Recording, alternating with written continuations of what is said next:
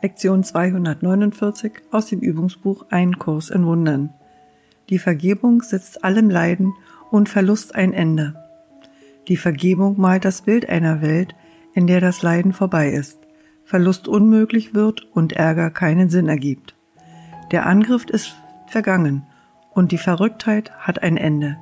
Welches Leiden ist jetzt vorstellbar? Welcher Verlust kann aufrechterhalten werden?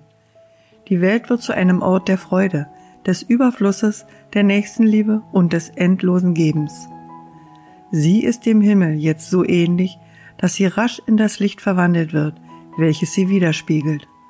So hat die Reise, die Gottes Sohn begann, im Licht, aus dem er kam, geendet. Vater, wir möchten unseren Geist dir wiedergeben. Wir haben ihn verraten, in einem Schraubstock der Bitterkeit gehalten und ihn mit Gedanken von Gewalt und Tod erschreckt.